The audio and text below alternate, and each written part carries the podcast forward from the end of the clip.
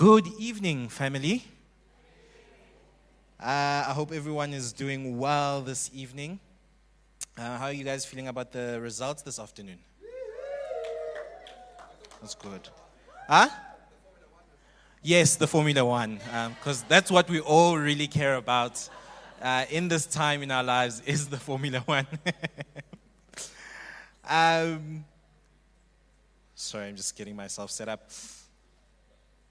So, uh, welcome. We are having uh, SR Sunday. Uh, SR Sunday, social responsibility, as Gerard um, shared earlier. Sorry, sorry, sorry, sorry, sorry, sorry. Yes, cool. Um, sorry. cool. So, uh, we are, it's SR Sunday and it's social responsibility. Uh, and as we're going through the message this evening, it will be easy for us to think about social responsibility as an every nation idea because it is in our mission statement, right? but it is actually not an every nation idea. Uh, and I pray that we would open up our hearts to what the word of the Lord is saying um, around this, this issue. Um, because social responsibility is something that demands a gospel response. Um, it's not an every nation idea, uh, it is a Jesus idea. This is something that he thought up uh, and he um, came up with. Uh, and the reason why I say it is a gospel idea is because when Jesus died on the cross for us and when he redeemed us, his blood uh, demands that we serve Him with our all, with our time, with our finances, uh, with our gifts, with our talents, um, with every single thing in our lives, we are supposed to be serving Jesus. So his lordship doesn't just touch some areas of our lives, but it touches every single area of our lives. And so even it's from Jesus that is, he's the one who determines how we're actually even supposed to, uh, to use our time. Uh, and when you look throughout scripture, and even when you look at the life of Jesus and you see how he spent his time, uh, Jesus prioritized um, those who are uh, marginalized in society. He, he spent his time uh, with the sinner. Uh, he spent his time with those who needed him the most, not with the religious, but he spent his time with those who are on the fringes of society, uh, with those who are perceived to be on the fringes of his love, on the fringes of his uh, presence and his grace. That's where he spent majority of his time. And if we want to be like Christ, that is how we ought to pattern our lives. One of the things about being young, right, is that you, you have certain ideas about your life, what you want to achieve with your life, what you want to do with your life. And all those things are good, right? They, they're not bad. And the career that you want to pursue it's good that you want to pursue that career, but that should not be the ultimate goal of your life. Your ultimate goal of your life is to bring glory to God and to live in a way that pleases God. And so, one of the things we are supposed to be doing on a day to day basis is finding out, Lord, what am I supposed to be doing today? What is on your heart for me for today so that I can live according to what's on your heart rather than what's on my heart? A lot of the time we live our lives on autopilot. We wake up, uh, we have our to do list, we have what we want to do. But it's very rare that we actually take the time to pause, slow down, and find out, Jesus, what is it that you want to do, and how can I be on mission with you today? And that's at the core of social responsibility because one of the tough things about social responsibility is that it's going to cost us not just our time, it's going to cost us money, it's going to cost us uh, our everything. The things that are most important to us will start getting less of our attention, but, getting, but what's most important to Jesus will start getting more um, attention. So let me open for us in prayer. Father, I thank you that you are good. I thank you that you are faithful. Father, thank you for your blood that you have set us free. And Father, I pray that we would hear you speak this evening. Father, as, as Christian so powerfully prayed um, in, the, in our Willow's PM prayer before the service that whatever it is I have on my heart, may it be surrendered at your feet. May you be the one to speak in and through me. May they hear your voice as your children. In the name of Jesus, I pray. Amen. Amen. So this uh, evening sermon is going to be coming out from James chapter 1, uh, verse 27. And so, James, uh, for those of you who don't know, is the half brother uh, of Jesus. And so, James knew Jesus pretty well. He lived like his entire life with Jesus. Um, and now James is leading a group of Christians in Israel. And now these Christians are coming under persecution, some extreme persecution, to a point where they have to now leave their homes, leave their work, leave their jobs. And then James uh, puts this scripture, um, this command in there where he's speaking to them despite their situation, despite what's going on, that this should be the priority in your life. Uh, I don't know about you, but when I'm going through something, um, Jesus can wait right? Because I need to sort out what's happening. I need to sort out the situation. I am going through a tough time. The, the, the, the, the, the, the, Christians in Israel were also going through a tough time. Can you imagine? You no longer have a house, you no longer have a job, you are on the run, you are fearing for your life. And so, naturally, in that time, your priority is that I need to stay alive. I need to find where my next meal is coming from. I need to just make it into the next day what I'm going through right now is the most important thing. And I don't blame them for having that thought. I would have that thought. I continually have those thoughts, uh, even today. But James then writes the scripture and he says, Religion that is pure and undefiled before God the Father is this to visit orphan and to visit orphans and widows in their affliction and to keep oneself unstained from the world. Religion that is pure and undefiled before God is this is to visit orphans and widows in their affliction and to keep oneself unstained from the world. And so, what religion is, that religion is our acts of worship.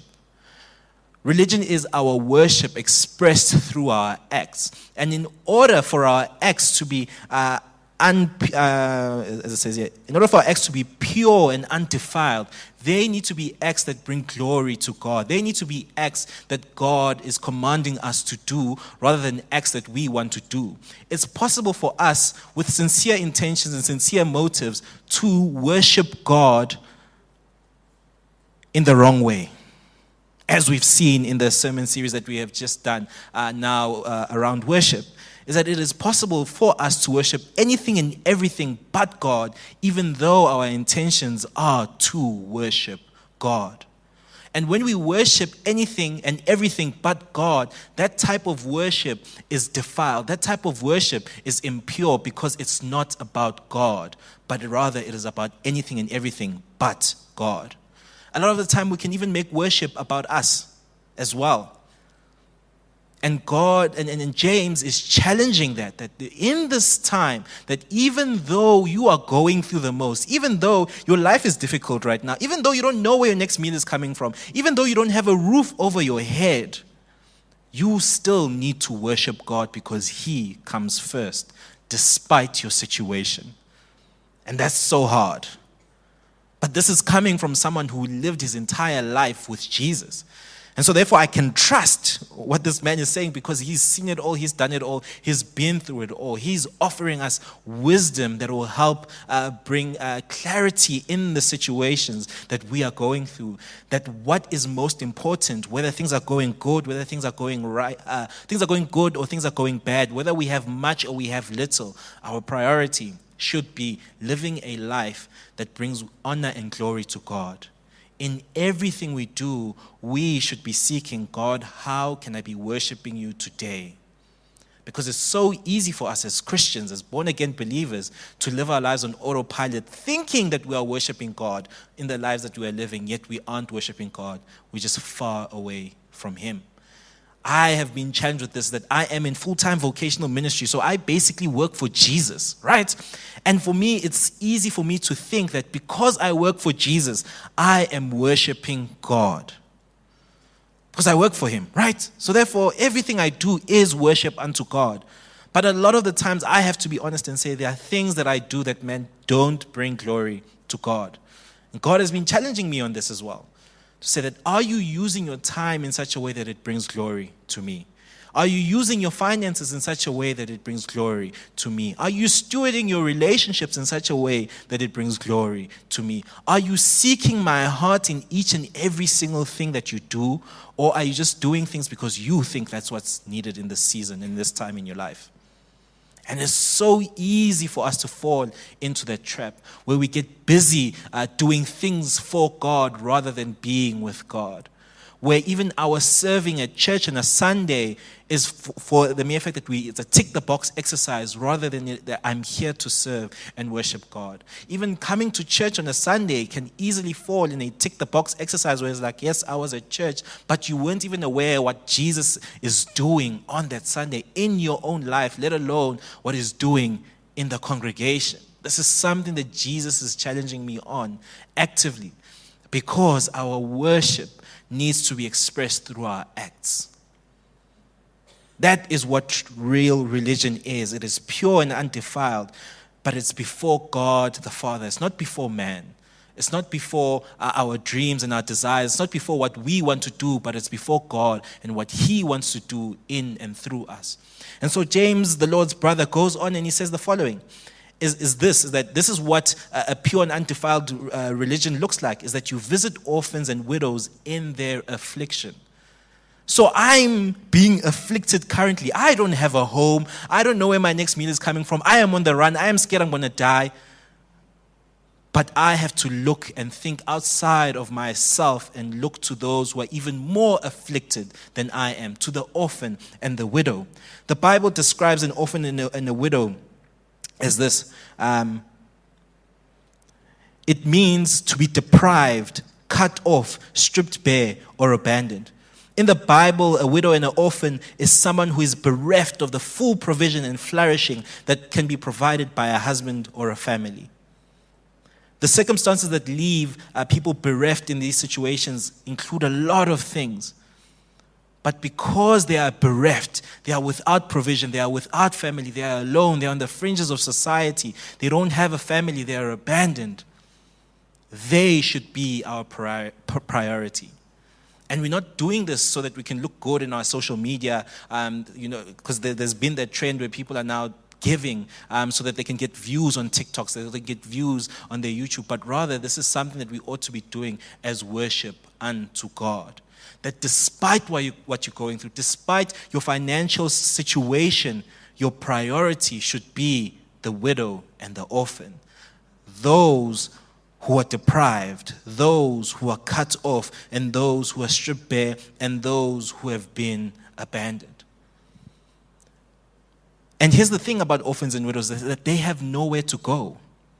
In biblical times, when you were a widow, um, once your husband dies, because remember, your husband go, the, the, the, husband comes, he takes you from your family, right? Um, obviously, it's not like by force, but it's like, hey, come, marry me. Um, and then he takes you to a land far away from your family. And then you go start your life, and then it's great, and then it's amazing. And you know, it's, it's at the time where you know patriarchy was also a thing where it, it was a it was ruling. So women weren't necessarily working. The wife was in the house, uh, giving the man babies, making food, making clothes. Uh, the man was out in the field working. And as soon as the husband dies, right now there's no one there to come protect the family because now you are vulnerable. When you're an orphan and you lose uh, your, your, your, parents, you are in a vulnerable position. You are in a desperate position, and there's no one to care for and to provide for you. And so you're on the streets, you're begging, you're trying to make things happen. You resort to a life of crime. Widows in the Old Testament would also resort to a life of prostitution simply because they, they need to make ends meet. And Jesus' priority is these people because he had a plan for them, but unfortunately, the plan did not go according to plan because sin has entered the picture. And we're sitting here and we're thinking, man, why should I even care about the orphan and the widow? Yes, you know, this is something that God commands us, but here's the reality is that we were, we were once orphans and widows ourselves. So, how were we orphans and widows? So, it, it goes according to God's redemption plan, is that because of sin, we were born into a world where we no longer have a heavenly father. We were born into situations where we no longer have God as our husband, because that's what Scripture says that we are the bride of Christ. Um, I don't know about you, but you know, a bride has a, a groom, um, and so therefore, as a man, I'm, I too am a bride of Christ, and so God is my husband, right? But how will, because of sin, we don't have that relationship with God. And for me, what that looked like is that um, in my life was that my um, when I was young, my parents got divorced. Um, and so that was a tough situation that just wasn't clear, didn't make sense, I didn't understand. It was weird. Um, and in the divorce settlement, the court had ordered my father at the time to pay around about 1,500 rand a month in uh, maintenance um, so that we can have the basic needs and necessities met. But my mom, uh, who she was, she was like, ah, I know this man. This man will not give 1,500. So rather, order him to pay uh, to buy a 10 kg of maize meal each and every single month. Um, everything else I'll figure out. And unfortunately, my dad even failed to do um, just the 10 kg. Uh, 10 kg of maize meal right now is about like 120, uh, but back then it was way cheaper than that. So he couldn't even do 10% of the 1,500. And so that left us in a very desperate position because my mom was a teacher. She wasn't earning a lot of money. Uh, she had to make ends meet. Uh, we, I, there was a time where I only had one pair of shoes, which was my school shoes, and I had to wear them everywhere. And so that was a very difficult situation is that in that moment, I started believing that, man, I am not loved, that I am abandoned, that I'm not cared for, that I'm stripped bare, that I'm deprived, that I am cut off from the love of the Father. And in those moments, I started thinking that God surely does not love me, God surely does not care, that I am on the fringes of society. As time went on, uh, because in the divorce settlement, they, uh, the court had ordered uh, the house to be put under my mom's name, uh, my father came back and he, he wanted to fight that and he wanted to use me to fight that that the, that the house be sold and that he gets 50% and my mom gets 50%. And I was like, no, man, that doesn't make sense. Like we, we, where will me and my mom and my brother live? We need a home. We need a, a roof over our head. And so then my father um, disowned me because I didn't want to side with him, right? And so now again, now not only was he not providing for me, but now he came out and he told me that you are no longer my child confusing time again. And so now I didn't, not only did my father didn't want to care for me, but my father didn't want me. It, it, him saying that cemented the fact that my father did not love me at all. And so that led me to looking for love in anywhere and everywhere but God, because again, God doesn't love me, God doesn't care for me. And so I looked for God everywhere. And what that ended up doing in my heart is that I had an orphan spirit, is that I behaved like an orphan. I lived my life as an orphan. Uh, and I was just trying to make things work for myself because no one, because again, in my heart and in my mind and in everything I did, I was deprived, I was cut off, I was stripped bare, and I was abandoned. I fit the biblical definition of being an orphan. And if you're sitting here and you can't relate to this testimony, if you were, no one here was born a Christian, we were all born into sin. We are all born into a broken world. We are all born outside of a relationship with God. And because of that, we were, are all, we were all orphans outside of Christ. In, Gen- in Galatians 3, it speaks about when we get saved, we are given the spirit of adoption by which we can call to God, Abba, Father is that the only time we can start calling God Father is when we get saved. And, and it's through the spirit of adoption that we are able to do this. It is only when we get saved that we are added to his body, the church, that we become the bride of Christ. So outside of Christ, we are all orphans and widows. Spiritually, that was our position. But in Christ, we are sons and daughters. We are the bride of Christ. And because of that, we can look to the orphans and the widows of this world because we, we, we may not under, fully understand the physical situation that they find themselves in, but we definitely understand the spiritual situation that they are in because we were once in that situation. And because of that, we are called to go to the orphan and the widow and to care for them in their time of need. And to visit the orphan and the widow isn't just to visit and see them, hi, how are you? Hey, yeah, I'll bring you some shoes. No, no, no, no. It's to actually get our hands dirty and be involved in their lives so that we can see God's redemption in their lives. I think about Moses in the Old Testament. Moses was an orphan because of a law that Pharaoh had passed, and his family had to abandon him so that he doesn't get killed. And Pharaoh's daughter took him in and raised him. And he eventually fulfilled the purposes of God because someone took him in. We look at Esther, who also lost her parents in the Old Testament as well. And after losing her uh, parents, her cousin adopted her and raised her as his own. And because of his influence, because of him taking her in, she was able to fulfill the purposes of God in her life. We look at Joseph as well, who, because of his family, ended up becoming an orphan in a strange land and he became a slave. But God's plan prevailed because someone took him in. He found favor in Potiphar's eyes. Where that favor ended, he eventually found favor in Pharaoh's eyes. Because God had a plan. And so we have this opportunity. It's either we are going to partner with what God is doing in the world, or we are going to go on on our own agenda, doing our own thing with our own plans, with our own desires and see that come to fruition. But here's the thing when we get to heaven one day, God is going to hold us accountable. God will not care about, He will not ask you about your degree. God will not ask you about your job. God will not ask you about the rugby score. God will not ask you about all the things that we find valuable and important. God will ask you, Did you love me and did you love people? Because that is the most important thing to God.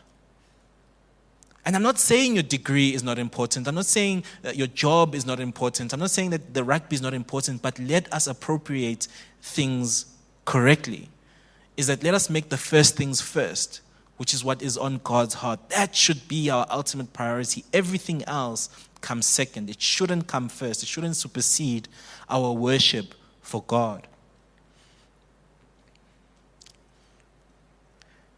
And so, again, James is challenging a people where their situation is a difficult situation, that their priority should be what's on God's heart, not their situation. It is easy for us to look at our situations and think, I don't have money, I don't have this, that, and the other, therefore I cannot care for the orphans, I cannot care for the widow. But James, knowing full well what the people were going through, still dared to speak this command in, in, in chapter 1 and earlier on in verse 2 it says, Count it all joy, my brothers, when you meet trials of various kinds. Because those trials are there to grow your faith. Those trials are there for you. God is using those trials to develop the godly character in your heart and in your life. God is working in you, He's doing something. But while He's working, go and work in the lives of other people as well. Our priorities should be what is on God's heart. And so, my challenge to you, because I also personally am challenged with this, um, you know, one of the things I did uh, at the time, it sounded like a great idea, but you know, God has been reminding me of it. Is that when I was dating uh, my girlfriend and my now wife, I was like, you know, yeah, I think I'd like to adopt one day. I'm like, you know, it would be, it would be great to adopt. Um, and uh, now that I have two kids, you know, my goodness, I love my kids. They're great, so amazing. but they can be a menace and annoying at times. And a few months ago, I was like, I'm done. No more. Two is where I draw the line. Two, that, this is where I draw the line.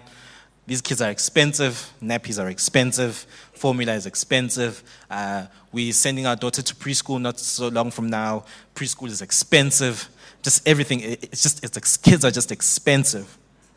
And it's so easy for me as well to just look at my situation, right? And just focus on that and be like, no, no, no, because the situation I'm in, I, this is fine, right? And also, I was dating then, I was trying to impress my wife. I've got her now. There's no need. Uh, there's no need for that, you know, it's just, you know, spur of the moment things that were said. And God has just been challenging me to say, are you going to live out your plan for your life, or are you going to live out my plan for your life? And the choice is mine. It really is mine. Is that will I obey God? Will I follow God? Will I worship God? Or will I just worship myself and my situation and my comfort and what I want and what I think is best for my life? And I guarantee you that what God has planned for your life is way greater than what you have planned for your life what you think is best for your life isn't as good as what God thinks is best for your life. And so we have a choice. I too have a choice. Will I obey God? Will I disobey God? Because again, when I, when I, when I get to heaven, God will not ask me about the expense of school fees and expensive nappies and formula and just how expensive it is to raise a child. He'll ask me, did I obey him or did I disobey him? And he will hold me accountable to that. And so, as we close, I know we prayed it earlier uh, when Anna came up and she shared um, that image where God just showed her a harbor and the, the, the, the, the, the orphans and the widows were coming into the harbor. Yet, because we was just so full of anything and everything but what's on God's heart, there was no room for the, for, for, for the orphans and the widows and for the lost to come into this harbor simply because we are holding on to things that we think are more important than what's on the heart of God. I want us to identify those things now with your heads bowed and your eyes closed.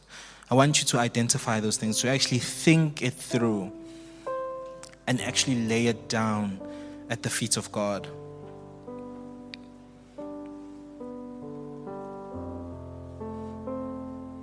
Because all our excuses, all the things that we think are more important, they mean nothing in eternity. What's the most important thing is our obedience and our worship of God. And once you've identified that thing that, that you know that it, you, you, it, it, it drains your time, you use your talents on it, um, you use your finances towards it, and it's not something that really, you know, it doesn't really bring glory to God. I want you to picture the cross. And I want you to picture yourself holding the thing that is so dear to your heart, that isn't dear to God's heart. And I want you to picture yourself laying it down at the foot of the cross. Telling Jesus that, Jesus, I surrender this to you. That you surrender your comforts, you surrender your dreams, you surrender what you think is most important. And just wait on God to give you something in return.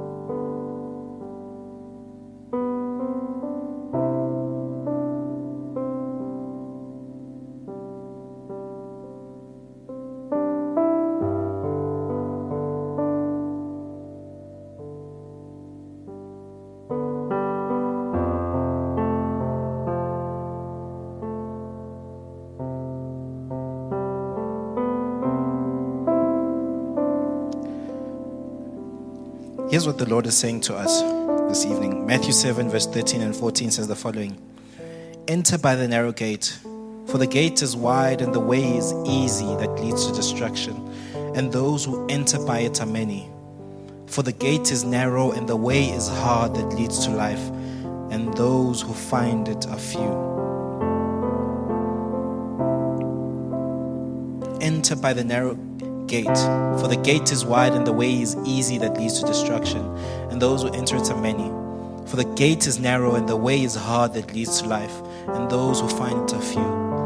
Is that the life uh, as, uh, as life as a son and a daughter in Christ, life as the bride of Christ is not easy.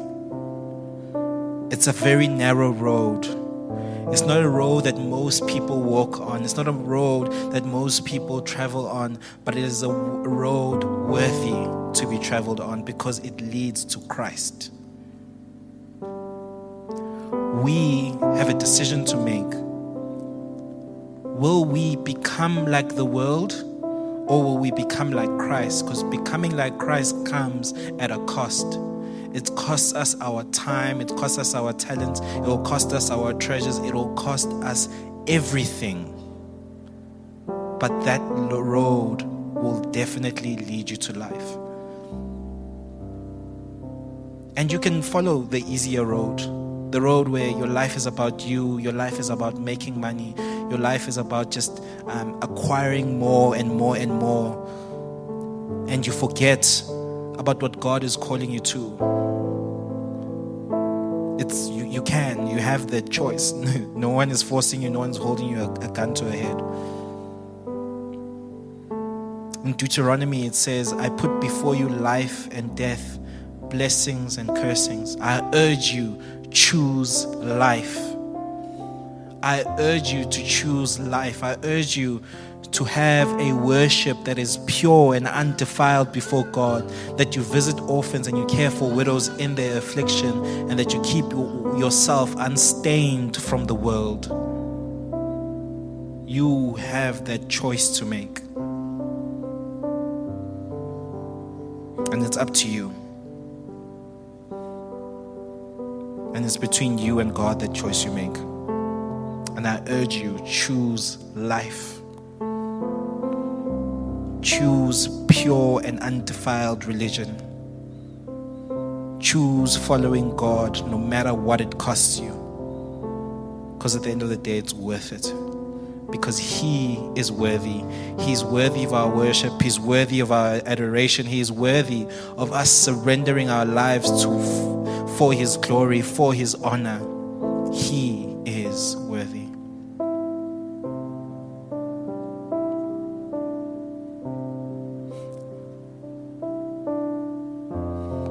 Father, I thank you that you are good. I thank you that you are faithful. I thank you that you are worthy. I thank you for your great love that you have poured into our hearts. I thank you, Father, for your redemption plan, that you have redeemed us and that you have called us sons and daughters and that you have called us the bride of Christ. And Father, for anyone who is sitting here, who feels as though they're in the fringes of your love, who are outside of your presence, I pray, Father, that you would reveal the great love that you have for them. Father, I pray that you would commission us from your love, from your presence that we would go and we would serve the orphan and the widow in our city. That, Father, we would look out for people who are in need. And that we would not make lives about our lives about us, but would make them about you. That we would worship you in and everything that we do. In the name of Jesus, I pray. Amen.